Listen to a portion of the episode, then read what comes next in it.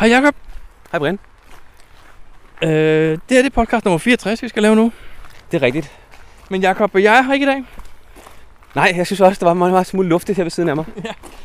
Jeg er ude at rejse, så det her det har vi faktisk optaget i forvejen. Så du får lov at lave den her podcast. Værsgo. Jamen, men, øh, vi må se, hvad vi, øh, hvad vi kan finde på. Og hvis vi er rigtig heldige, så kan det være, at vi kan, øh, vi kan få fat i øh, en journalist fra podcasten, der er ude at rejse. Så vi kan få sådan en øh, langvejs kommentar. Det kan være, at jeg ringer hjem og siger, hvordan det går.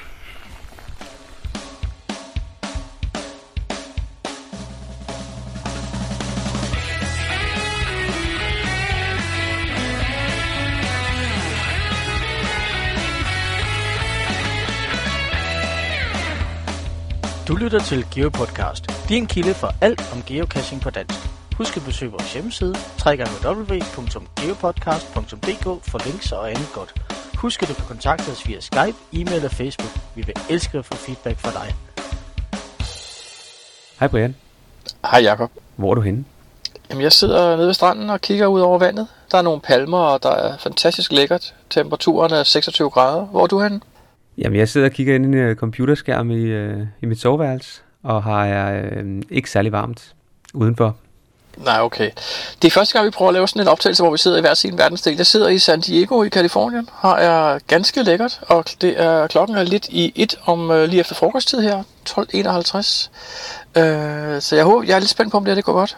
Ja, det er jeg faktisk også. Jeg sidder så i København på Frederiksberg, og øh, klokken den er øh, enogtyve enoghalvtreds. Og øh, vi snakker sammen via Skype, og øh, yeah. vi må se, hvordan øh, lydkvaliteten også arter sig. Vi har forsøgt at få det bedste ud af det, sådan at, at vi måske ikke engang prøver at involvere Skype i lyden. Ja, vi har vores små tricks, vi bruger, men nu må vi se, hvordan det går. Jakob, øh, hvordan går det med dig? Hvad har du lavet siden sidst? Jamen altså, geocaching-mæssigt, der har jeg faktisk været til et, et, et event, et T fem event. Og det er, hvad hedder han, Timler, der har lavet et T fem træklatre-event. Okay, Timler, han er jo også noget af en klatrerabe, må man godt sige det? Det tror jeg godt, man kan sige. Og øh, han har lige bestået øh, sin øh, træklatre-instruktør-eksamen. Og øh, han har så lavet det event, hvor han forsøger at... Øh, han har ikke lavet et, øh, et kursus som sådan, men han forsøger at lære nogle ting fra sig, og prøve at få nogle af de udnoder, som han ser mange geocacher har, når de klatrer rundt i træer, at få ryddet dem ud, sådan så at det bliver mere sikkert for alle. Det er jo en rigtig, rigtig god idé, men jeg tænker lidt, at øh, har Timler ikke selv været øh, typen, der lavede øh, unoder? Jo, det har han, og han er også øh, lidt ærgerlig over, at øh, han mener, han mener også, at der er nogen, der har, hvad skal man sige, kopieret ham, der har lært af ham, og derfor også har lært det på den, øh, hvad skal man sige, forkerte måde. Og det prøver han øh, at rette lidt op på nu ved at være instruktør og ved at og lære de rigtige ting fra sig, skal man til at sige, ikke? Altså, det, jeg synes, det er jo meget fun- det, det er jo super sejt, hvis man kan klatre op og ned af husvæg, bare ved at hænge i fingerspidserne, men det hjælper ikke rigtigt, når andre folk ser det og tror, at de også kan, og så falder ned, vel? Fordi han er jo sej og stærk, men det er jo ikke alle, der lige kan de ting der. Nej, og det er også et spørgsmål om, at øh, man skal gøre det sikkert. Der er ingen grund til at kravle femogtyve meter op i et træ, uden at have nogen former for sikkerhed med. Nej, nej, nemlig. Så, nemlig. Det, lyder da, det lyder som et spændende event. Øh, hvor, hvor, hvor mange veje? Vi var vel en øh, femten tyve mennesker, tror jeg. Der var øh, tre personer fra, øh, fra Stavanger, der var kommet hele vejen øh, udelukkende til eventet. Hvad? Er det rigtigt? Det er sgu rigtigt, ja. Den er god nok. Dengang vi var i øh, Minneapolis, der sagde vi også, at vi var kommet udelukkende fra deres øh, flashmob, men det passede jo ikke helt. Nej, men jeg, det, det, der påstår det i hvert fald. Nå, okay. Sejt nok, jo. Og der dukkede også to op fra øh, Litauen, tror jeg, eller Letland. Men øh, det var bare nogen, der var på... Øh, Det var i Danmark i forvejen, så det dukkede lige op. Okay. Men altså, event-logbogen, den, lå, den hang selvfølgelig op i et træ, det er klart. Så lærte vi, så lærte vi en masse ting, øh, gennemgik nogle forskellige ting, som man øh, gør, og man ikke bør gøre, og de øh, fleste fejl generelt, man ser, så man øh, kan prøve at undgå dem. Og så havde han lavet nogle, øh, nogle klatrekasser også. Øh, okay, som, det lyder blev, da rigtig spændende. Ja, som blev frigivet der. Så det var faktisk et rigtig godt event, og det, nogle af tingene tog lidt længere tid, så det var planlagt, at vi skulle være færdige ved en syv otte-tiden, tror jeg. Og jeg, var, jeg kørte derfra ved halv et-tiden, tror jeg. Halv et-et om, om natten. Altså, det blev til en natklatring også? Jamen, der, der var en, en, en natkaster, der også skulle frigives. Men der var nogen, der var lidt lang tid med at finde øh, en af de andre kasser. Øh, der var faktisk nogen, der hang op i et træ i to-tre timer, og ikke kunne finde en, en beholder. Og vi nævner ingen navne. Øh, okay. Så, øh, Nej, øh, jeg, jeg vil heller ikke gætte på noget som helst, nej. Men det var vel ikke Milo? Jeg nævner ingen navne, som sagt. Okay, godt. Jeg har set billeder på Facebook, så det var bare et blindt gæt. Ja, Lotte hun var bundet til et træ i tre timer ude i en mørk skov. Det lyder spændende på mange måder, men altså lad os ikke komme ind på det nu. så, øhm, så da de var færdige, så tog vi så færdig den der natkasse og skulle bare lige besøge et par enkelte de steps. Fordi så, så havde vi ligesom startet den, og det endte selvfølgelig med, at vi tog den hele vejen færdig. Så, selvfølgelig. Ja. Så det blev en, en Nå, det sent, sådan... men en rigtig, rigtig hyggelig dag faktisk. Ja, for pokker dig. Det lyder da rigtig godt. Lærte du noget ved det selv, synes du? Ja, jeg fik da også øh, nogle ting med. Altså, jeg har jo ikke øh, træklatret særlig meget. Jeg har, øh, jeg har lært noget af nogen, og, så, og læst en bog og sådan nogle ting, men, men det var rigtig rart at få noget, øh, at man kunne spørge om, om nogle forskellige ting, man er lidt i tvivl om. Og, øh, så så det var, jeg synes, det var et rigtig godt event. Fedt. Og hvad med dig, Brian? Hvad har du øh, rendt rundt og lavet? Har du mondside hele tiden, eller har du også fundet nogle kasser? Ej, jeg har fundet nogle kasser. Jeg har, jamen altså, jeg startede med at tage til Texas øh, på den her lille tur, fordi der, der var noget specielt monty, jeg gerne ville der. Øh, det, det vil ikke komme ind på, hvad der er, men de, de laver nogle gange sådan nogle midlertidige montyer, som man kan fange i x antal dage, eller uger, eller måneder. Og, og der var så åbenbart sket der, at der var kommet en ret stor klynge af sådan nogen i en by, der hedder McKinney i Texas, og der var jeg nødt til at tage over, synes jeg. Så der var jeg lige over i to dage, og derfra tog jeg videre til øh, San Francisco. Fløj til San Francisco og var der i et par dage, og der var så et stort arrangement i søndags, jeg var med til, som ikke havde noget med geocaching eller monty at gøre, men noget, jeg meget gerne ville deltage i. Men samtidig viste det sig, at den søndag var der faktisk også lavet et event til ære for øh, en af verdens bedste cacher, øh, som er gemt i en by, der hedder Milpitas. Jeg har nævnt det før, det er nogen, der hedder Tattletales. De laver nogle rigtig, rigtig gode kasser over i Milpitas, og øh, Groundspeaker har på en eller anden måde i en blog vist udnævnt de syv eller otte bedste kasser i hele verden, og der er deres kasse, der hedder Nuts, er en af dem, og derfor havde man lavet sådan et event, der hedder Congratulations øh, Tattletales med en af verdens bedste kasser. Okay. Og det var sådan søndag morgen klokken otte, gud hjælp mig, så jeg stod ret tidligt op og kørte derover og deltog, og det var super fedt. Jeg mødte en masse mennesker, jeg mødte endelig Tattletales, jeg har skrevet med dem et par gange, når jeg har været over for at finde deres ting jo, og han vidste også, hvem jeg var med det samme, fordi jeg åbenbart øh, havde forskrevet over for Danmark, kom kun for at finde hans kasser og sådan noget, så han, oh, it's you!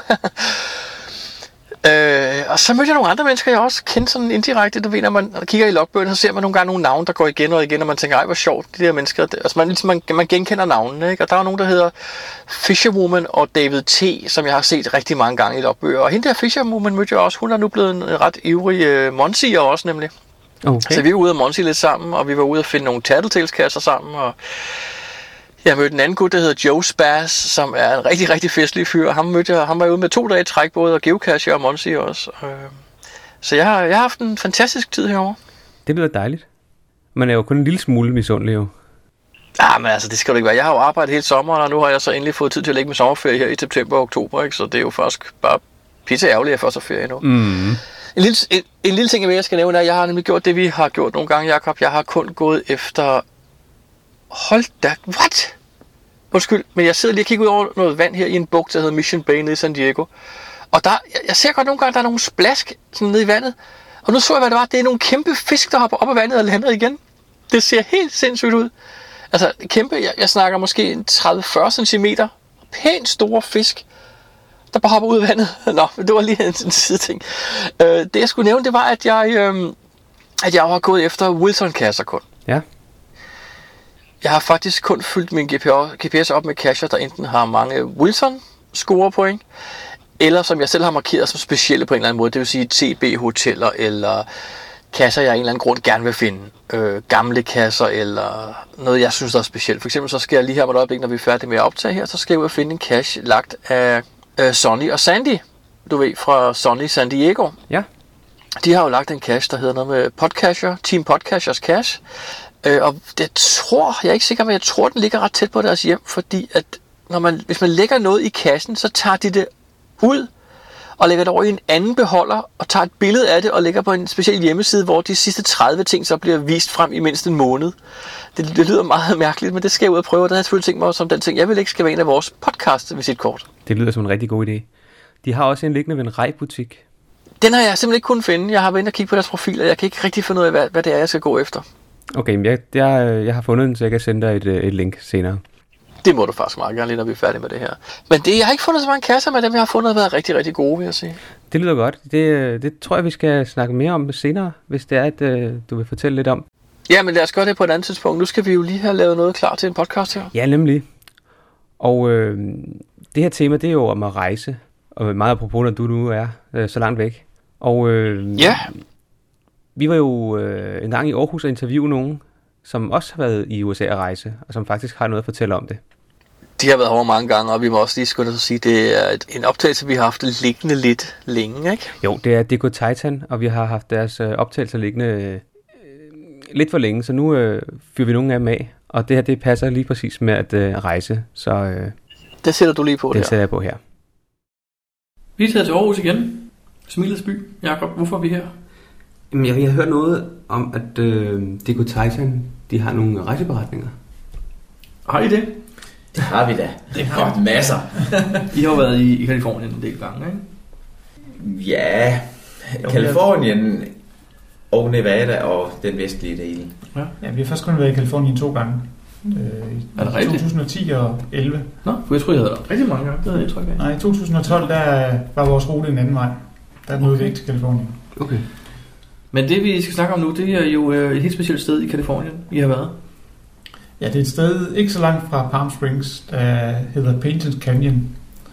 Mm-hmm. Og det er, det er et godt eksempel på, at det ikke kun er de, de flotte forgrummede nationalparker i U S A, hvor man får naturoplevelser, men at der også er nogle perler rundt omkring, som man øh, ved hjælp af geocaching opdager.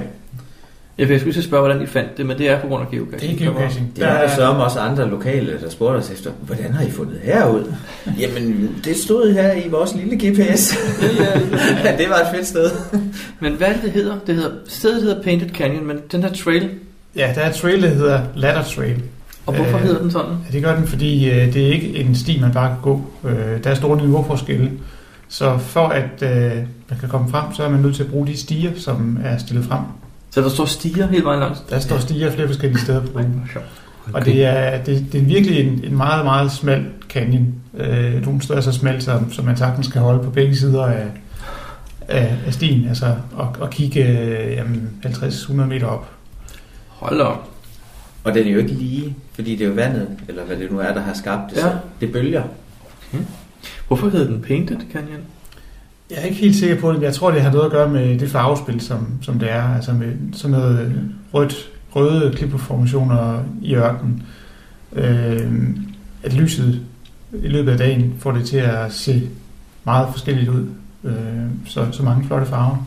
Hvordan var turen med? Var det en hård tur? Den var ikke specielt hård, synes jeg. Det var selvfølgelig noget, noget med niveauforskelle, men, øh, men den var meget afvekslende. Man starter nede i, øh, i slugten, hvor der er, er brandvarmt simpelthen. Øh, der er ingen vind, der bevæger sig. Mm. Øh, og typisk så er der jo de der fyrre grader i skyggen, så, så der er rigtig varmt. Vi startede ud tidligt om morgenen, så vi var færdige omkring middag først på eftermiddagen. Ja, det var der varmest. Ja. Ja. Men det er meget dumt at starte midt på formiddagen, fordi så får du hele tiden på det varme periode. Ja, og så er det en hård tur. Men hvad, altså, man går i de her snævre øh, canyons, hvad kalder vi det på dansk egentlig? Øh, kløfter. Kløfter, ja. Og så op de her trapper, men, men, eller stiger, hvad, hvad ser man ellers? Jamen, så kommer man op øh, i højden, hvor man kommer op og får udsigten over landskabet. Man kommer helt op på toppen? Man går helt op, man går op på, på, okay. øh, på bjergtoppen, simpelthen, eller på, på bjergryggen, øh, hvor der ligger nogle gamle kasser, øh, relativt gamle kasser, jeg tror to tusind og tre eller to tusind og to måske. Det er, det er relativt gammelt, må man sige. Ja. Okay. Så der er noget at gå efter. Jamen, vil, vil det sige, de stiger, de står der altid? Ja, de står der permanent, ja. Er det nogen, der hugget ind i, øh, Jamen, ja. i væggen, eller var nogen, der stillet op? Det er faktisk stillet op. Øh, metalstiger. Okay. Jeg, jeg, jeg har faktisk været der. Jeg har været lige, hvor den her tur i Slaven starter. Mm. Øh, og der havde lige været et event, der hed noget med øh, Ladder Canyon Trail Event eller andet nemlig. Det event havde også været øh, ganske jeg, kort tid før, vi var der. Det er præcis, men jeg troede, stigerne var taget op i den forbindelse med eventet, og tænkte, at de bliver nok fjernet igen. Nej. Så, så Ladder Trail har egentlig ikke noget med geocaching at gøre. Det er bare det navn, man har givet. Okay. Den rute, der er derude. Så skal jeg overkigge igen. Det er jeg nødt til. Ja. Og det er ikke fordi, der er vanvittigt mange kasser, så det er heller ikke derfor, det er et trail i nej, den forstående stand, det, det som bare, jeg tænker på. Det er bare et gammeldags trail, altså en ja. tur, du kan vandre. Mm. Ja. Ej, hvor spændende. Hvor mange kasser snakker vi om? femti stykker, eller? Jeg tror ikke, vi fandt meget mere. Nej, jeg vil ikke på en ti stykker. Det er muligt, der men, flere, øh, men der lå sådan en hel del kasser på vej ind øh, af ruten ind til parkeringspladsen. Og, ja, det var, og det var netop fra det event af. Ja. Der blev vi first finder på en del af dem, faktisk. Okay. Det så det, tror jeg, jeg, jeg, jeg tror, I har været der en måned før også. Ja, det har vi nok. Vi, vi var der, jeg tænkte, jamen, vi var der først, og så var der senere med Jacob Vels, nemlig. Mm. Men da vi var der, blev vi first finder. Der, der var en, der havde noget med above sea level, og en, der under sea level. Det var det der, rigtig, ja. Og så derud fik vi to-tre stykker også. Og den ene af dem lå helt off, det der koordinat. Lige præcis. Vi drønede rundt et eller andet sted, og nemlig. Så var der også med den anden geocache, faktisk. Vi mødte nogle amerikanske, nogle kanadiske geocacher, ja. Jeg tror det var. Vi kørte rundt med i bilen og sådan noget, ja, lige præcis. Så der har vi været tæt på. Ja, meget skægt. Vi har aldrig taget trailet rigtigt. Vi var inde i bunden, der er sådan en p-plads, man kan vinde, og så kan man køre ud igen. Ja. Og det er der, det starter. Jamen, ja, det er det. Det er derinde, så skal du gå langt ind af slugten igennem alle sanden. Vi gik inden du når ind til Ladder Trail. En lille smule ind i sådan nogle små slugter. Men der var nogle af de her sideslugter på vej derind. Ja. Der gik vi ind i nogle af dem, for der lå et par kasser også. Ja, det er korrekt. Men man skulle endnu længere ind for at komme ind til selve Ladder Trail. Præcis. Og som jeg husker, der kom vi en anden vej ned. Ja, det gjorde vi. Det lykkedes os at lave en rundtur op på Okay. Ryggen, okay. Og så kom en anden vej ned. Men jeg kan godt huske de der sideslugter, hvor der lå kasser, og det, der ja. var lidt svært, det var at beregne, hvad for en skal vi gå efter. Lige præcis. Fordi øh, man havde jo ikke noget topkort, så nej, nej, og hvordan snor de her, de her kløfter sig. Netop. Der var også en, hvor de rent faktisk havde fået lov til at lægge med firs til halvfems meters mellemrum, på en eller anden måde, netop fordi at der, der var sådan en stor ja. højde ryg imellem, så man kunne jo ikke tage fejl. Nej. Lige også bare, at man kunne stå firs meter fra den ene og kigge hen. En af dem, der tænkte, der er lagt op ja. og ned. En af dem, vi fandt der, det var sådan en lille bitte olietønde, der lå. Jeg ved ikke, om der lå der, der I var der. Det var sådan til højre side inde i en af slugterne. Der lå sådan en lille olietønde op på en lille afsats. Jo, den kan jeg godt. Og så man åbnede den, så var der sådan noget chili-agtigt plader, der kom ud, hvor der lå en lille bison inde i. Ja, det tror jeg faktisk godt, vi fandt. Ja. Det, det virker bekendt. Den inspirerede mig til noget andet, nemlig. Mm. No. Ja. Ligger der inde i København, der ligner den? Måske. Måske. Nå, jamen det var da en hyggelig snak om, om tur i U S A. Har jeg mere, jeg vil sige om det? Mødte I nogle dyr på den tur? Ja, faktisk. Øh, nej, vi mødte dem ikke, men øh, vi mødte nogle, nogle mokler, som spurgte, om vi var opmærksomme på, at der var klapperslanger. Uh, klapperslanger er det spændende. Og der havde vi jo gået og ledt rigtig, rigtig længe et sted, øh, og løftet klippeblokker og så videre. Så efter den der besked, de sagde, at de havde, de havde forsøgt at slå den ihjel ved at kaste sten efter den. Og så er det jo også set. Så er det jo fredeligt. Ja, det er jo det. Det er jo det. Får man da ikke lige sådan særlig meget op at kaste det. Men, øh, men vi så ikke nogen klapperslanger lige der. Okay. Har I set klapperslanger andre steder der? Ja, det har vi. Øh, I nærheden af San Diego så vi en klapperslange engang. Ja. Og ellers har vi set øh, gopher snakes, tror jeg det hedder. Det er nogle, øh, nogle harmløse slanger, men de ligner klapperslanger. Ah, jeg tror, de, de udgiver de, sig for at være de, det. For... De lever nemlig af at, at ligne ja. noget, der er farligt, selvom de ikke er. Fantastisk. Mm. Men det vidste vi først efter vi havde været tæt på at træde på dem. Vi havde taget billeder af dem. Så viste vi dem til en amerikaner, der sagde, det der det er ikke klapperslanger. Det er okay. Gopher snakes. Så dem skal okay. ikke være bange for. Og det er jo det. Nej, men det, når man står ved det, så tænker man mm, satse på om det er endnu farligt. Det ja. gør man jo ikke vel. Nej. Vi mødte på en sti vi gik. Der stod en dame halvtreds meter før vi nåede derhen og viftede med arm og ben. Ja, jeg tror ikke jeg går forbi, der er en klapperslange. Hun havde stået der en halv time. Altså vi kom så derned, og vi havde jo lige nogle dage forinden hørt om det der, man kunne kaste sten på dem, så flygtede de. Så vi kastede sammen nogle sten. Vi nåede så aldrig at kaste dem, for lige så stille, da vi gik derned, så krøb slangen ud af stien. I ville næsten okay. væk fra stien. I har også husket fortalt en anden historie om øh, en kasse, I havde været ude ved, hvor der senere opdagede, det var lidt farligt. Ja, det var faktisk vores første U S A-tur. Altså vores første geocaching U S A-tur i nærheden af Palm Springs. Øh, I Palm Springs er der jo et hold, der hedder Wheeler Dealers, som har det med at lægge nogle sjove gemmemåder. Ja. Og, og nogle gange er de svære at få øje på, andre gange så er det helt oplagt, hvor man skal lede. Og, og den her, den var ikke svær at få øje på. Cachen hed Who Let The Dogs Out. Og ude i ørkenen, der stod så et hundehus. Øh, og det var en small cache, så selvfølgelig... Ej, det var den regulær. Var den regulær? Okay. Nå, jeg er i hvert fald ikke i tvivl om, at man nok skulle øh, finde den inde i det her hundehus. Og vi kom lige i skumringen, og vi gik hen på lægekanden, langede selvfølgelig hånden ind i hundehuset efter kassen og hævde den ud. Og fik vi skrev, den der store boldsebøtte ud, eller hvad det nu var for noget? Ja, og vi fik skrevet logbogen og genplaceret kassen, og så gik vi videre uden at, at tænke yderligere over det. Og det var egentlig først tre uger senere, da vi skulle logge vores fund hjemme i Danmark. Så opdagede jeg to dage før vi ankom, der var kassen blevet arkiveret. Med en bemærkning om, at den var ikke sikker længere. Så måtte jeg jo lige se, for der var vedhæftet et billede, det måtte jeg jo lige klikke på. Og der er taget et fint billede ind i hundehuset, hvor man kan se kastebeholderen, og to klapperslanger, der ligger sådan rullet rundt om Kasper. Det er jo fantastisk. Så får man sådan en sug i maven. Ja, det, det er nok meget godt, det har været i skumringen, fordi så de smutter ud for at finde deres føde. Ja. Det kunne man håbe på. Ja. Så det er sådan... Ja, når vi kigger tilbage, okay, det gik godt, og det er egentlig meget rart at have det i baghovedet, fordi mm. vi bliver lidt mere opmærksomme efterfølgende. Ja, ja vi, vi tænker tit tilbage på det, altså, nå, det går jo lige skulle tænke os om, inden vi bare stikker hånden ind i diverse huler. Lommelygte eller et eller andet, lige ja. Se, hvad der egentlig ligger der. Man skal lige tænke lidt om. Eller et eller andet, ja. Ja, det er altså ikke lige så ufarligt som i Danmark, hvor man højst skal løbe skrigende væk, fordi der er et edderkop, der er begyndt at kravle op af en tæller. Ja, ja, jeg husker det, det var dag to eller tre ja. På turen, så den kunne jo godt lige have taget en afslutning der. Ja. Det var da meget godt, det gik godt. Ja, hold da op, ja. Den beholder du, du sagde bolsjebeholder, en af jer. Det var mig. Er det sådan, var det sådan en rød? Den har den der fasong, du prøver at vise, som man ikke kan høre. Sort låg. Ja, du, det kan vi høre på radioen. Ja. Jeg kan ikke huske farven på hverken låg. De har faktisk nogle, de, man ser tit derovre, som er sådan nogle røde, nogle med lidt sort låg, du hiver af. Det er fra noget kaffe, det er sådan en kaffebeholder. Folkers hedder det. Okay, jamen det passer, det med, det passer med din beskrivelse af, det, det var nemlig en stor beholder. Ja, sådan en plastikting og, ja, plastik og stor låg. Ja, ja, okay. Det var sådan en type beholder af lort af. Den bruger de meget derovre, ja. Spændende. Det er godt, I overlevede, begge to. Ja. Ja, så kunne vi ikke fortælle om det. Nej, det er det. Det. Jeg har også fundet nogle mindre farlige dyr, sådan noget med nogle skildpadder eller sådan et eller andet. Ja. Ja, det var, det var også Californien faktisk. Vi var på vej ud til, jeg tror, den ældste aktive øh, mystery i U S A. Den er fra november to tusind. Nå. Den hedder Asuka Mine Offset. Mhm. Og øh, ja, det var en tur, hvor vi, hvor vi forsøgte at jagte nogle af de gamle udlægningsmåneder, og tænkte, den, den var oplagt. Var det en svær mystery, eller? Det var det egentlig ikke. Det var en projicering.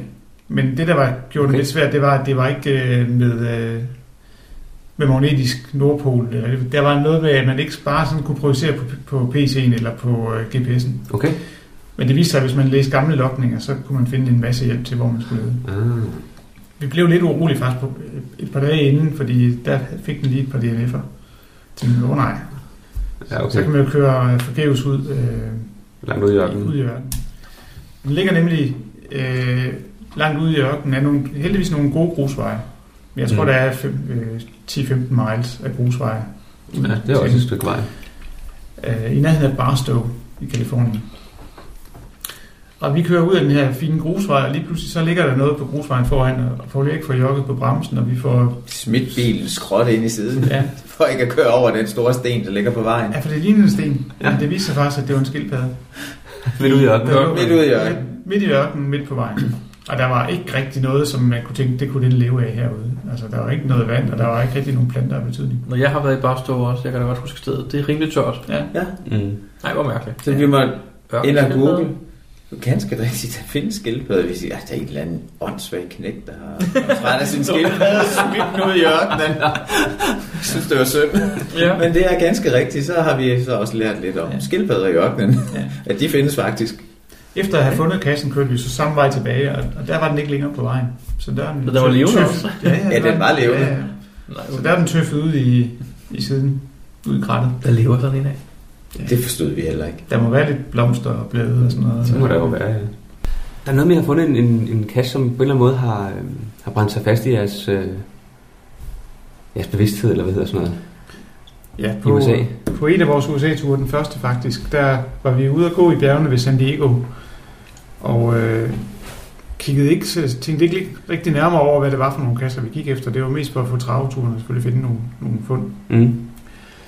Uh, og der var sådan en kasse, der hed Piledriver, som vi gik efter. Den lå lidt afsides. En god uh, travetur op i bjergene. Hvis man kigger på kassebeskrivelsen, så er der ikke rigtig nævnt noget om, at den er speciel. Men det, der er specielt, det er udlægningsdagen, som er ellevte september to tusind og et. Hmm, ja. Altså den dag, hvor, hvor verden brød sammen, hvor, hvor Twin Towers blev angrebet af terrorister. Og det gik op for os, da vi sad med logbogen i hånden. Fordi vi kiggede jo på logbogen. Typisk når vi finder en gammel kasse, den her fra to tusind og et, jamen, så skal vi lige prøve at se, er det den originale logbog. Ja. Og så bladrede vi op på første side og opdager, at den er lagt den ellevte september to tusind og et. Og der er så en fin beskrivelse, vi tog, tog et par billeder af de første par sider af logbogen. Der er en fin beskrivelse af, hvad, hvad baggrunden for kassen var. Og det var netop terrorangrebet, hvor, hvor kasseudlæggeren han var nødt til at... Øh, reagerer på en eller anden måde i forhold til, til det, han, han oplevede mm. den dag. Og hans måde at reagere på var så at trave ud i bjergene øh, og, og få noget ro og fred og gemme den her cache som, som et minde om, om den dag. Det gav et, et rigtig stort sug i maven at sidde der og ja, ni år senere og, og genopleve øh, den dag, som jo vi alle sammen har et eller andet forhold til. Ja. Den findes stadigvæk, kassen. Den bliver ikke fundet ret tit. Øh, den er fundet godt hundrede gange i løbet af de her... hundrede og enogtres Ja, hundrede og enogtres gange i løbet af de elleve år eller tolv år, de, den her, har været her. Det er jo ikke, faktisk ikke så meget. Nej. Det er ikke så meget. Nej, men den ligger jo mange gange. Den ligger lidt afsides også, eller hvordan? Den ligger lidt afsides, men, ja, men man skal lige op og gå i bjergene. Det kan godt afskrække nogle amerikanere. Ja, faktisk en del, tror jeg. Faktisk en del. Men ikke også vikinger. Nej, præcis. Ja.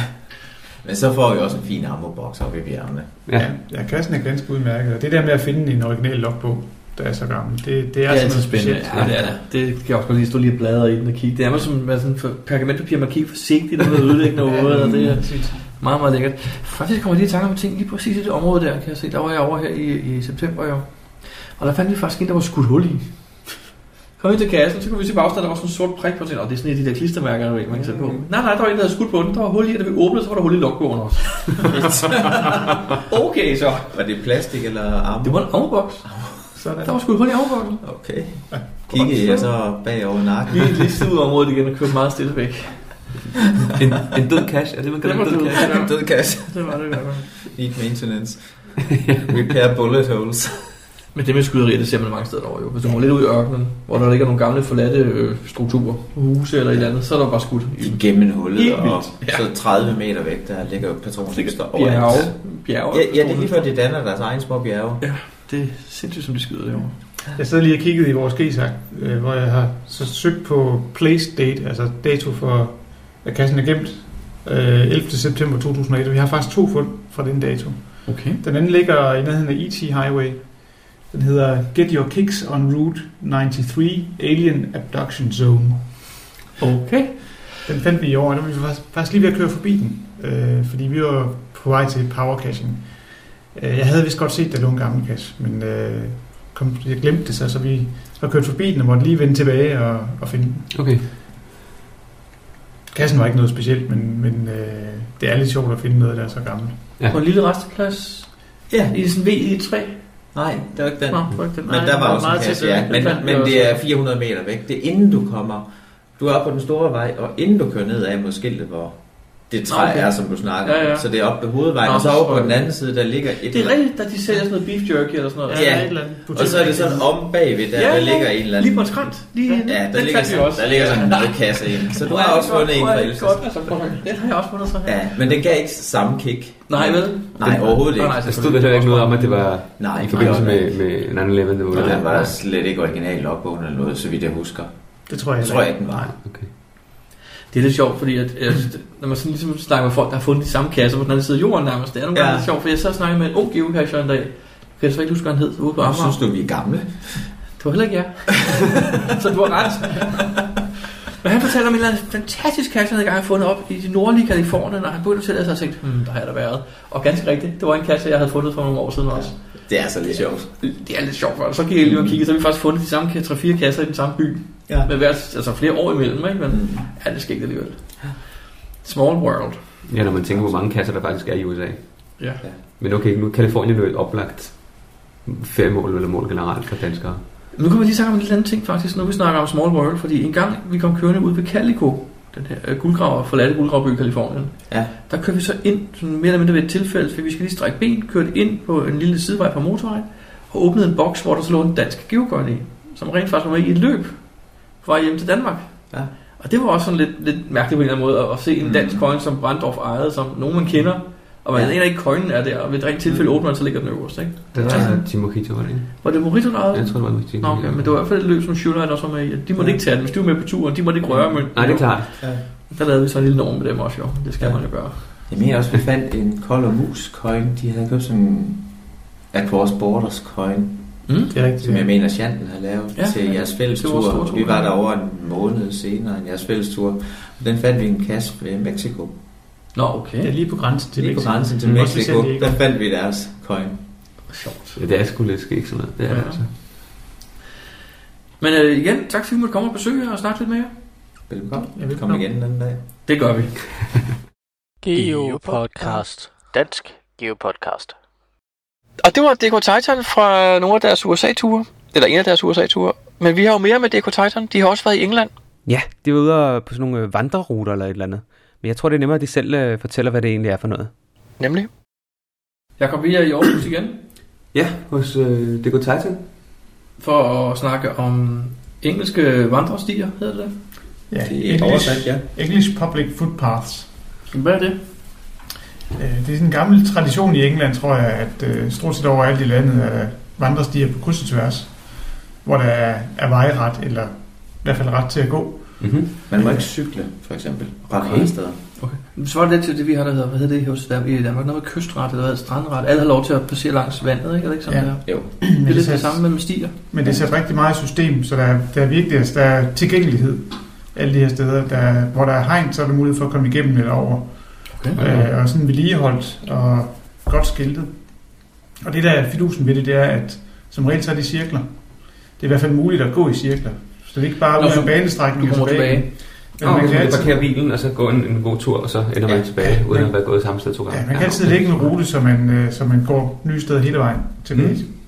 Og man kan kombinere dem, hvis man har lyst til at gå langt. Ja, som regel, smart, fordi der ligger så mange efterhånden. Mm. Ja, så jamen, kan jeg vide, om det var det, vi så, da vi var i Heathrow. Vi havde nogle timer engang i Heathrow, som seks timer. Og vi havde jo kigget på kort inden, der var også nogle stier langs nogle kanaler, men så ind igennem nogle marker og sådan noget. Lige bestemt, det er nemt det sjove af det, fordi i gamle dage, der gik stierne der jo også.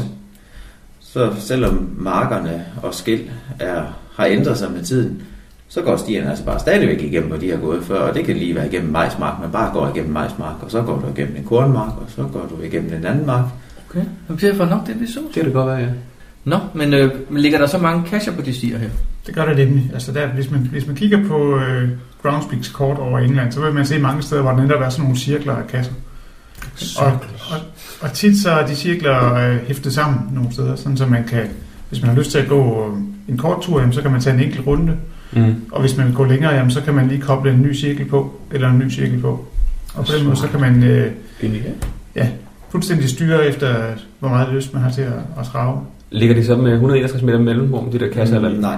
Typisk længere. Det er ikke power, så det ikke er sådan power. Nej, der er okay. Typisk fem hundrede meter. Okay, og det er jo sådan en passende længde. Det er så sidst vi var der i to tusind og ti.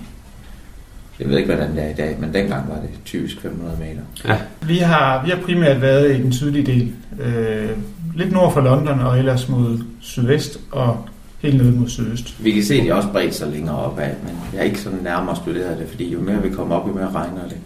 Men første gang, vi, ja, det første gang, vi stiftede bekendtskab med det, det var en serie, der hed Chilton hundrede, som også blev diskuteret på det gamle, gamle danske forum. Ja. Og det var lidt en speciel serie på den tid, fordi sagen var den, at øh, der var, jeg tror, der var et hundrede og femten eller et hundrede og ti kasser. et hundrede og ni plus et hundrede og ni. Bonus. Øh, mm. Og ideen var så, at bonuskassen kunne man kun finde, hvis man samlede oplysninger i mindst hundrede af de andre kasser. Mm. Og det var derfor, der var et hundrede og ni, fordi som han sagde, der er altid mindst en eller to, eller tre, der er moklet. Aha, okay. Det var faktisk ret godt tænkt, ja. Så, så vi tog derover, og den synes vi lød sjov, og var spændt på, om vi kunne klare turen på en dag. Vi boede inde midt i London, og ja. Den her lå så en tre kvarters togkørsel uden for London. Mm. Så vi tog afsted en tidlig morgen og tog toget ud til, til starten her og travede hele dagen og kom faktisk hele vejen igennem serien. Jeg tror, vi gik femogtredive kilometer ja, cirka. Noget i den stil. Det var også en pæn tur på det. Ja, jamen det havde jeg nemt klaret. Ja. Og jeg mener, vi fandt de et hundrede og fem ud af et hundrede og ni. Ja. Men vi havde jo så ikke internet med, og det vil sige, at bonuskassen kunne vi jo ikke tage. Oh, det er rigtigt. Vi skulle verificere de oplysninger, vi fandt. På nettet, ja. I, ja. Ah, okay. Så vi måtte, uh, tage det var lidt ærgerligt ikke at have internet med. Ja, vi måtte tage toget tilbage til London, og så sad vi uh, på King's Cross Station, hvor der var gratis wifi, og tastede de her oplysninger ind, og, og fik koordinaterne. Fik og så næste, næste morgen, der tog vi toget ud igen. Og selvfølgelig lå bonuskassen, jeg tror, den lå seks syv kilometer fra togstationen. Så, så de gav lige fjorten kilometer ekstra. Ja. Fantastisk. Men den skulle altså være med. Ja. Så måtte Ej, det kan jeg godt lidt ekstra. Det kan jeg godt forstå. Hmm? Jamen, øhm, jeg tror, det var i to tusind og ni. Ja, det skal nok passe. Vi gjorde det. Og på det tidspunkt var det rigtig mange kasser. Ja. på ja, kort tid. Ja. Ja, det var også rigtig mange kilometer, men det var en stor oplevelse, og meget anderledes end noget, vi havde prøvet her i Danmark ja. På det tidspunkt. Hvordan var det gemt? Var det sådan øh, ens gemmested, eller var det sådan lidt forskelligt? Det, her? Det var faktisk egentlig meget øh, varierende gemt, ja. Og det var i natur det meste. Så var der lidt, der var i skilte, men typisk en beholder på en halv liter cirka. Ja, så, så det, var det, ikke, det var ikke mikro. Det var ikke mikro, det var small. Det var da egentlig. Og den findes stadigvæk, den serie? Ja, den er aktiv endnu. Ja. Spændende. Mm-hmm. Var det den, som nogen bragte op på forum og sagde, vi burde flyve over et helt hold, og så lege en bus? Præcis. Ja, og så ja. Var der en, der sagde, at to gange G kunne løbe en rundt, men Jørgen sad på en pop. Kan jeg huske, der var en, der nævnte. Sikkert bare en joke. Skriv min navn i logbogen. Skriv min navn i logbogen. Jeg fik til at være med tredive navn, og så bare helt afsted. Ja, men det er rigtigt, det blev diskuteret på det gamle forum. Ja, det blev aldrig til noget med den der charter fly og tage afsted. Kan det passe, der ligger sådan, næsten som et otte-tal, den mødes på midten på en eller anden måde? Ja, det sådan, der. Den ligger som... Ej, det kan jeg huske tilbage fra to tusind og ni. Ja. Jeg kan godt huske, den har været over. Så er jeg altså ikke så... Jeg var inde og kigge for ikke så længe siden, og selvfølgelig er der så kommet en hel del andre serier lige i nærheden, så nu er området meget mere plastret til, end det var dengang. Mm. Så det er jo faktisk interessant at tage, at det havde det også været helt, men nu er det jo meget interessant måske at tage over, og det, så kan man få en uge til at gå jo. Og det er et flot område, det, ja. Det er et rigtig godt område at trave i. Sådan lidt kuperet, men, øh, men hyggeligt engelsk landskab. Ja, og det er ikke muligt at søge. Igennem små byer og landskaber. Ja, jo, men lige også var du ikke må alle steder. Ja, der, men, jeg, mange af stederne måtte du godt cykle, men der var altså lige så mange steder, du ikke måtte cykle. Okay. Så må du jo slæbe en halvdel af turen, hvis man har lyst. Så det er faktisk en, en vandretur. Det er vandreturen. Ja. Engl- England, det er beregnet for vandrere. Ja. Især der, hvor de lægger kasserne. Altså, okay. Cyklerne kan man lige så godt lade blive hjemme, hvis man ikke vil have på nakken noget af tiden. Det var så lidt om uh, English Public Footpaths. Du var fedt, vi lige må komme og snakke mere om det. Tak for det. Velbekomme. Ja, velbekomme. Vi snakker lidt en anden dag, ikke? Jo. GeoPodcast. Dansk GeoPodcast. Det var så D K Titan og øh, engelske vandreruter, og jeg synes godt nok, det lyder lidt spændende med de der øh, vandreruter. Hvad med dig, Brian? Du er begyndt at løbe. Var det ikke noget med at løbe sådan en rute der? Det kunne jeg sagtens gøre. Jeg var faktisk lige at løbe her lidt tidligere på dagen. Faktisk her, hvor jeg holder nu. Jeg har kørt ned til samme område igen, hvor jeg holder. Det var der, jeg løb. Det er nogle fantastiske steder at løbe herovre. Jeg er blevet helt vild med at løbe. Og det er jo sådan, siger de også. Men øh, jeg kunne godt tage sådan nogle vandreruter, ja. Jakob, det må vi, det må vi jo gøre. Det lyder som om, at det er det, man skulle satse på på et tidspunkt.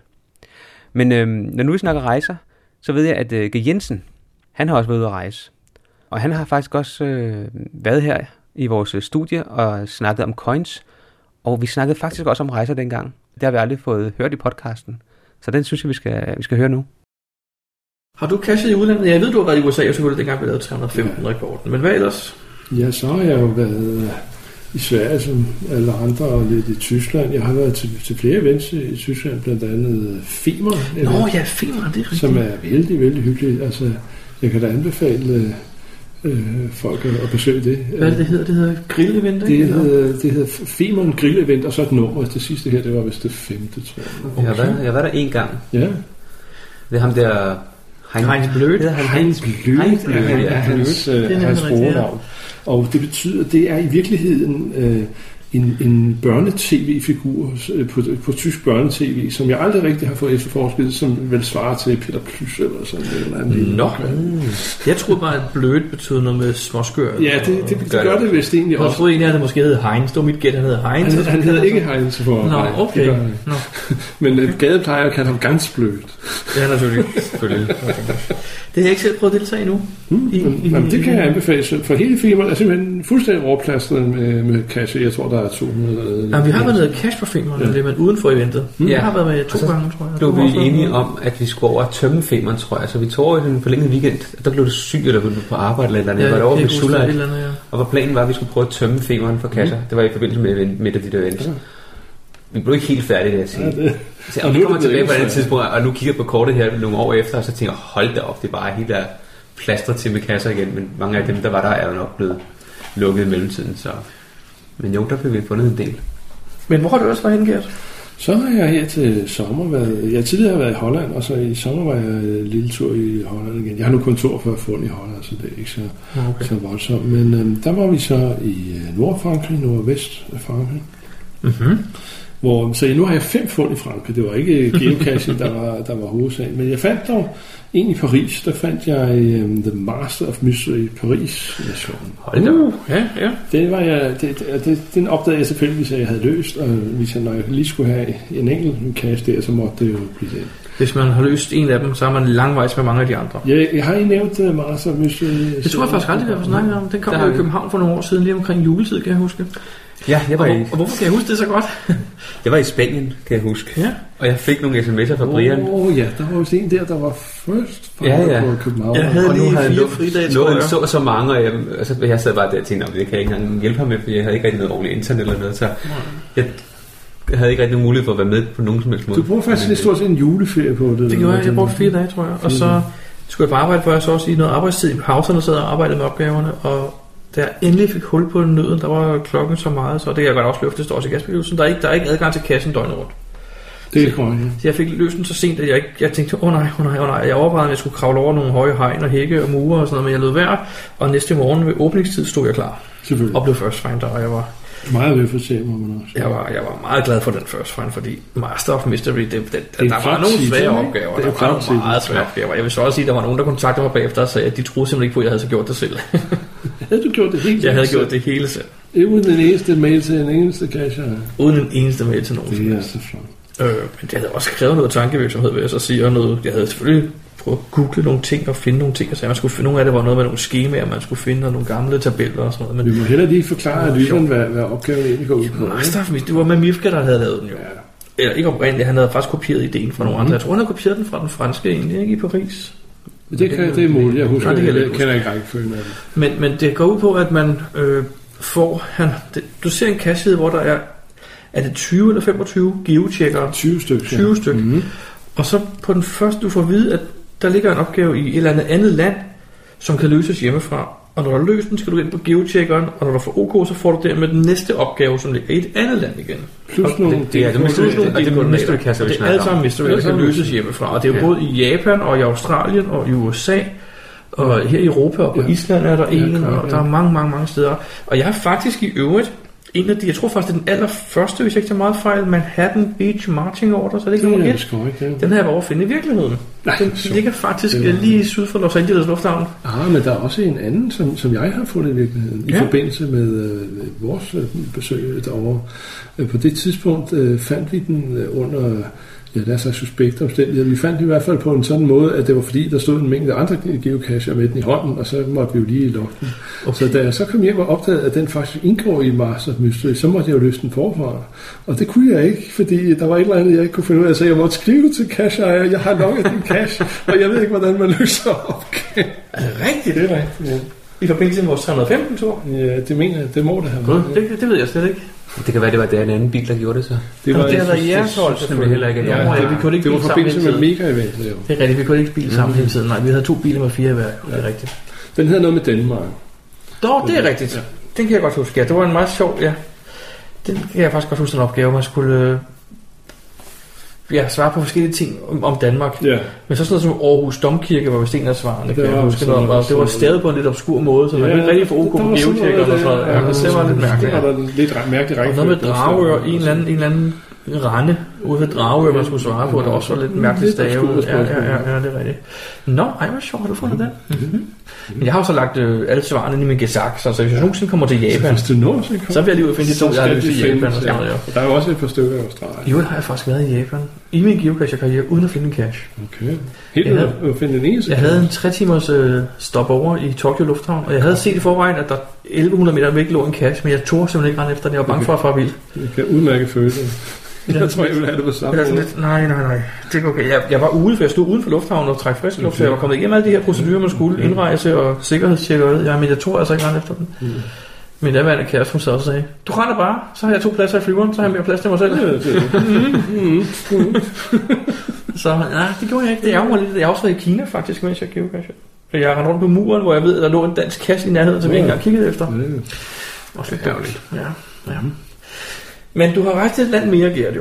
Øh, ja, øh, det har, inden, inden jeg kommer ind på det, så vil jeg lige sige, at jeg også har været i Belgien, øh, og, ja. og det, det synes jeg, Belgien bekommer væsentligt bedre end Frankrig, så, så det, jeg, kunne, jeg kunne bedre lide at opholde mig i Belgien. Nå, hvad det var? Så, det, hele, det kommer nok af, nu rejser vi med campingvogn, øh, og, og det, den der campingplads i Paris, den var forfærdelig, det, det, var, det var ikke en anbefaling, det var sådan den eneste i, i byen, den, den var overbelastet og overrendt og, og ubehageligt, men så fandt vi sådan et dejligt, stille og roligt sted derude, meget landligt begge der. Det var meget mere behageligt. Mm-hmm. Og der fandt jeg nogle interessante vejsidekapeller. Man har altså i disse katolske områder nogle vejsidekapeller. Et ganske lille hus, hvor der lige netop var plads til seks øh, stole og, og et, et, et alter. Og så har altså forskellige religiøse figurer og blomster og lys og sådan noget der, som tydeligvis var i brug. Okay. Og det jo, synes jeg var, det synes jeg var vældig interessant. Og så havde man lagt en kasseserie rundt med de der vejsidealtre. Det er så meget interessant. Det var ikke noget, man, jeg i hvert fald ikke ville have opdaget inden geocaching. Nej, jeg har godt set nogle steder i udlandet, der står sådan nogle små, jeg tror det er det, du mente faktisk, der står sådan nogle små, øh, små opbyggede konstruktioner med en lille Maria-figur i. Det findes der også. Der, et det. af dem var sådan et lille, det lignede nærmest en lille glasskab, der stod på, på en pind i, mm. i vejsiden. Men det her, det var en stor bygning. Du, stor, stor, altså, der var lige noget plads, at man ja. kunne sidde derinde. Okay. Har, har det været i... Jeg havde det der, de kalder Caminoen, det er den der vandretur, du var ikke der omkring? Jeg har ikke rigtig interesseret på det der Camino-fænomen. Der er det en anden gut, du skal have fat i, ved du. Ja, det er rigtigt. Ja. Hvem er det? Så, det er...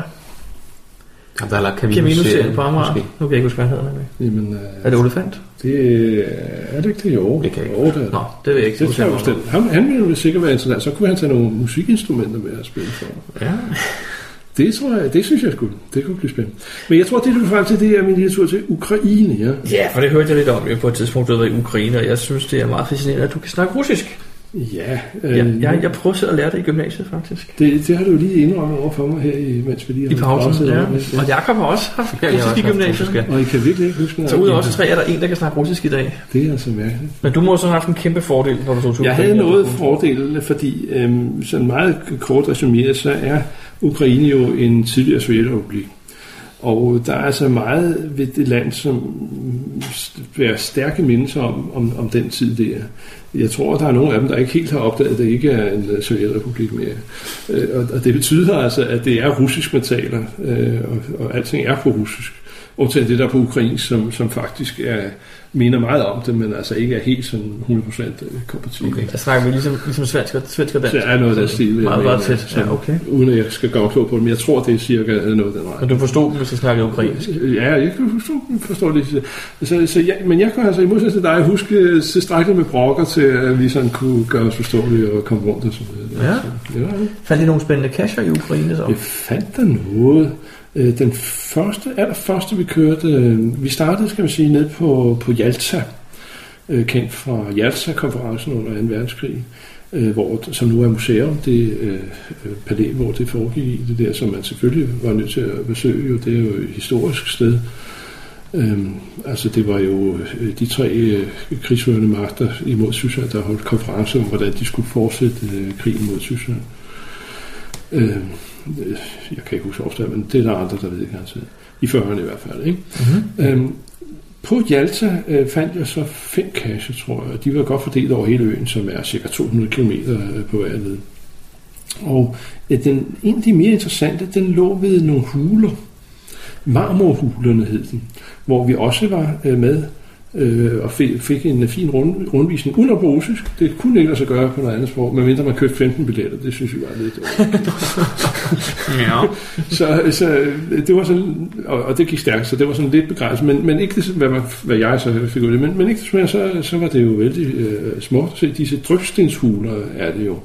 Og der var så nogen, der selvfølgelig havde lagt en, en geocache i nærheden af disse her drøbstenshuse. Så min første øh, fund i Ukraine, det er altså disse marmorfugle. Okay, spændende. Ja, der var der også et par andre interessante steder. På et tidspunkt var vi øh, inde i noget, der lignede nærmest et frilandsmuseum. Øh, og da vi endelig så nåede helt i nærheden af kassen, som var i den anden ende af den her gigantiske park, der var ti kilometer eller sådan noget, oh, ja. Så lå den her kasse selvfølgelig på den forkerte side af et hegn. Sådan lige tyve meter eller sådan noget på den anden side der. Ah, hvad gør man nu? Så var der sådan et hul i det her hegn. Så jeg kravlede gennem det her hul, sammen med min gamle mor, som er oppe i firserne, og som var med på den her tur. Det, alene det, synes jeg var vældig godt. Kravlede hun altså, også igennem hegnet? Hun kravlede også igennem hegnet, ja. Mm. Og vi var ude af lidt, og, og vi fandt også den her geocache, og kom tilbage igen på den rigtige side af hegnet. Men man, man føler sig lidt sårbart, vil jeg nok sige, når man er et meget, meget fremadrettet sted og foretager sig noget marginalt dårligt. Lad os sige det på den måde. Jeg tror ja. også, du kender fornemmelsen, ikke? Måske selv fra dine øh, udlandsrejser eller hvad der. Jeg har da... Sådan noget kunne du aldrig finde på. Nej, nej, nej, nej, nej. Ej, jeg har faktisk, jeg sad lige og tænkte på noget, vi har faktisk... Har du aldrig gjort noget? Jakob og Jan, og det kan vi faktisk godt nævne, for kassen er nu aktiveret og låst ovenikøbet jo. Vi har faktisk været på en kasse i Sverige, hvor vi ender op et sted, hvor der står... Der er et hegn, og der er pigtråd og adgang forbudt. Militært område, står der så. Okay, det er en udfordring, jeg også sige. Og vores G P S pegede altså hundrede meter ind i området, mm, så vi fandt et hul i hegnet og kravlede faktisk derind. Og op på toppen af en, en, en klippe, hvor der helt tydeligt var et militært bygningsværk, øh, nogle udluftningskanaler fra en, en stor... Øh, det er simpelthen, de har ind klippen hugget en stor øh, hule ud, skal vi sige, eller, øh, hvor der kunne køre tog ind og holde derinde. Det var sådan et sted, du kunne parkere et tog. Og så var der nogle udluftningskanaler op igennem loften, op gennem den her bjerg, vi stod på. Og op ved den her udluftskanal sad der faktisk en bison. Så der kravlede vi rundt op. Der følte jeg mig en lille smule på kanten af, hvad der var lovligt. Ja. Ja. Øhm, og det værste er, når man er uddannet og gør sådan noget, så føler man sig endnu mere sårbar. Lige præcis. For jeg tænkte, hvis politiet kommer nu, så bliver det fjorten år med svensk kødret eller pølseret. Eller jeg mener det faktisk, at i Sverige kan du være anholdt i fem døgn uden at blive stillet for en dommer, for at gøre det lidt mere morsomt. Men det var da spændende. Det var en sindssygt fed kasse. Det var mm. Mona, faktisk. Mona, ja. Der var også huller i hegnet, og der det var, var, var meget, meget efter, forladt. Det var meget, meget forladt. Okay, så det har måske været forladt militæret. Ja, vi stod og lyttede lidt. Der var ikke nogen hunde, umiddelbart. Nej, også meget heldigt. Yeah. Så det var sjovt. Vi var fire mand afsted. Men jeg vil sige, hvis man er ude og finde de andre to kasser, vi fandt i Sverige. Øh, en anden tur, vi var på, hvad det, det hedder? Fangerne på Fortet. Fangerne på Fortet. Og Fortet. Det er jo også faktisk øh, området, der er lukket af. Fangerne på Fortet var på et tidspunkt den kasse i Sverige med flest favoritpoint. Den er jo også arkiveret nu. Ja, no. ja men ikke. Øh, men den lå faktisk også på et sted, hvor der stod ingen adgang. Mm. Ja, men der var mega store huller i hegnet. Jeg har det lidt sådan, hvis jeg kommer et sted hen, og der står ingen adgang, men der ligger en kasse, så tillader jeg mig at gå ud fra, at kasse ejer har fået en tilladelse. Skal vi sige, og så er jeg i god tro. Vi lader som om vi tror på. Jamen så er jeg i god tro. Det synes jeg. Og hvis der kommer nogen og siger, der er sidst forboden, så siger jeg, ah, ah ja, jeg har den her kassebeskrivelse, og det betyder at kasser jeg har en tilladelse. Jeg tror du det vil gøre det? Jamen så kunne jeg da pludselig glå af. Ja. Jeg kan også sige, at vi var inde og finde den der Fangerne på Fortet. Der rendte to eller tre andre hold geocacher. Ja, vi var nok rundt mm. for at løse de samme opgaver. Så der var, ja. var ret mange mennesker inde på det område. Ja. Og man kunne også godt se, at der har været rigtig, rigtig mange. Trampet fladt alle steder, som det var ikke. Men det var et sjovt sted. Jeg tror nok, det er et vigtigt spørgsmål om, at man kunne risikere at komme galt afsted. Det var nok det noget, de ville ikke tage ansvar, hvis man styrte ned, fordi vi rendte rundt på nogle klippekanter og sådan noget, og, så, og der var nogle vandting, vi kunne falde ned i, og der var forskellige ting, man skulle igennem med. Det var det sjovt. GeoPodcast. Dansk GeoPodcast. Det var G. Jensen, der har været ude at rejse og fortæller om sin, sin spændende ture. Jakob, som jeg selv før, så har jeg været ude at møde nogen, men jeg ved også, at D K Titan... Har, har vi lavet en optagelse med, hvor de snakker om at møde andre mennesker i udlandet? Ja, det er rigtigt. Og øh, ja, skal vi ikke bare tage den? Jo, lad os gøre det. Når jeg har været i udlandet, har jeg så mødt nogle geocacher, som, øh, som sådan har, har snakket mere med, end bare sagt sådan, hej, eller hvordan? Ja, et, et rigtig godt eksempel på det, det var vores øh, sidste U S A-tur, hvor vi kom i kontakt med en geocacher, inden vi tog derover. Mm-hmm. Og det, det, som var... Og sagen det var, at vi havde udset os en, en bestemt cache, som vi gerne, rigtig gerne ville finde i Utah. Den ældste cache i Utah. Øh, problemet var, at øh, det nok var svært at komme ind til den midt i maj, hvor vi ankom til det her område på grund af sne. Oh, og, ja. øh, og derfor så øh, sendte jeg en mail til, til en geocache, der havde lavet en mønt, en geocoin, hvor lige præcis det her sted, som hedder Potters Pond, var afbildet. Jeg tænkte, han må vide noget om det sted. Ja. Og vide noget om, om, om der er nogen som helst chance for at komme derop, øh, når vi er der midt i maj. Og grunden til, at Ulf egentlig tog kontakt med ham, det var fordi, at han nævnte det navn, hvad den hed, Potters Pond. Altså, at den, den skal vi altså finde, fordi der er kun tre aktive kasser fra august i verden. Så den skal vi bare finde. Mm. Så jeg sagde, for nogle måneder siden købte du da ikke en mønt, der hed Potters Pond. Nå jo. Ja. Og ganske rigtigt, der stod rigtig G C-nummer på, og afbilledet fra den kasse. Ja. Og mønten havde jeg så købt øh, ved at, at skrive direkte til, til ham her geocacheren. Mm. Han viste sig at være ikke bare geocacher, men også øh, godkender og moderator inden på Ground Speaks Forum. Okay. Og så var han også Earthcache godkender, så han havde rigtig mange kasketter. Det må man sige. Og var enormt hjælpsom. Han kontaktede de amerikanske myndigheder for at finde ud af, om, om de kunne sige, hvornår der ville blive adgang ind til, til det område her. Okay. Der var sådan nogle, øh, nogle lover for, som, øh, som var låst i vinterhalvåret. Okay, så man ikke øh, forvildede sig derind. Så det der vi ikke kørte derind. Så fast, ja. Og, øh, og fordi han henvendte sig, så var myndighederne ude og tjekke, og de kunne se, at jamen, der var egentlig farbart tidligere end normalt, fordi vinteren havde været snefattig. Mm. Så de, de åbnede loven tidligere, og det var han jo så venlig at skrive til os, at, at rent faktisk, når vi ville komme der, så ville der være adgang. Så skrev jeg så tilbage og spurgte, om han troede, at, at en lille udlejningsbil, sådan en tohjulstrækket trukket udlejningsbil, kunne køre op til, til området der. Ja. Og det svarede han, det var nok tvivlsomt, fordi smeltevand, det kunne have, have lavet nogle kæmpe huller i vejene. Ja.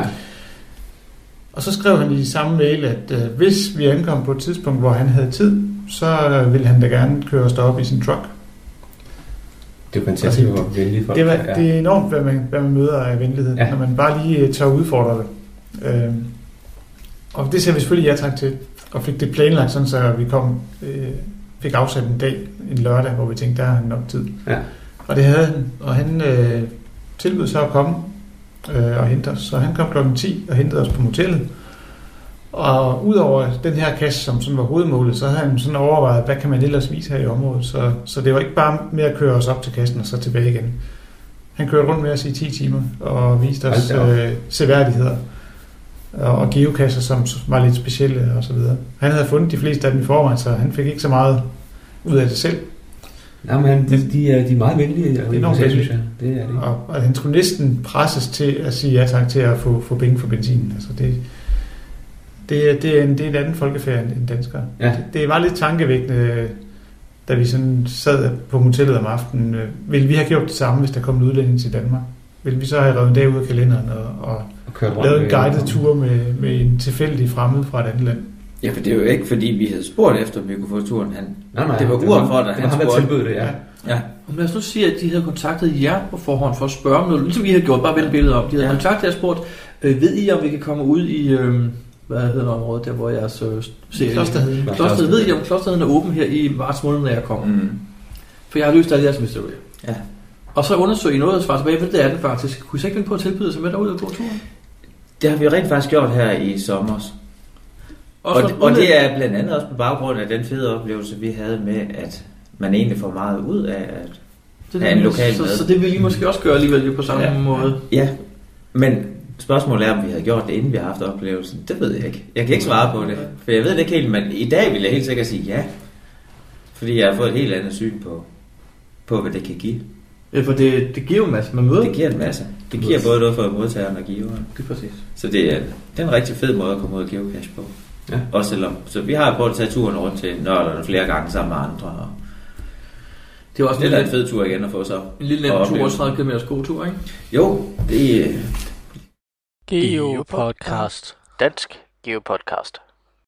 Jakob, det var øh, det var D K Titan igen, om at møde andre mennesker i udlandet. Ja. Og øh, jeg synes, vi, vi skal benytte lejligheden til at sige uh, tusind tak til D K Titan igen igen, og til G. Jensen igen igen, fordi de er så søde og rare, at de vil lege med i vores lille leg her. Ja. Det er fantastisk, der er nogen, der gider. Ellers ville det blive en meget, meget kedelig podcast. Kun dig og mig, det er ikke så spændende, nej. Jakob, jeg sidder stadig her og kigger på de her fisk, der springer ud af vandet. Det er altså, det er altså helt vildt. Jeg er nødt til at tage nogle billeder af dem, inden jeg kører videre. Jamen, jeg synes, at øh, du skal tage noget, hvad hedder det, noget badetøj på, og så skal du tage ud og tage nogle øh, billeder med dit GoPro. Du kan spænde det om hovedet. Ja, nu tror jeg, at du stopper, Jakob. Jeg tror, vi stopper, vi stopper her. Øh, det, tak for denne gang. Det var podcast nummer fireogtres. Det var det, ja. Øh, vi, vi snakkes ved med en uges tid eller to, det ikke? Gør vi nemlig. Hej, okay. Hej.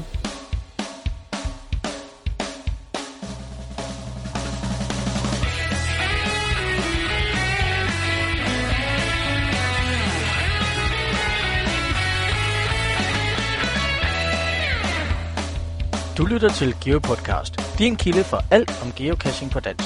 Husk at besøge vores hjemmeside, w w w punktum geopodcast punktum d k for links og andet godt. Husk at du kan kontakte os via Skype, e-mail og Facebook. Vi vil elske at få feedback fra dig.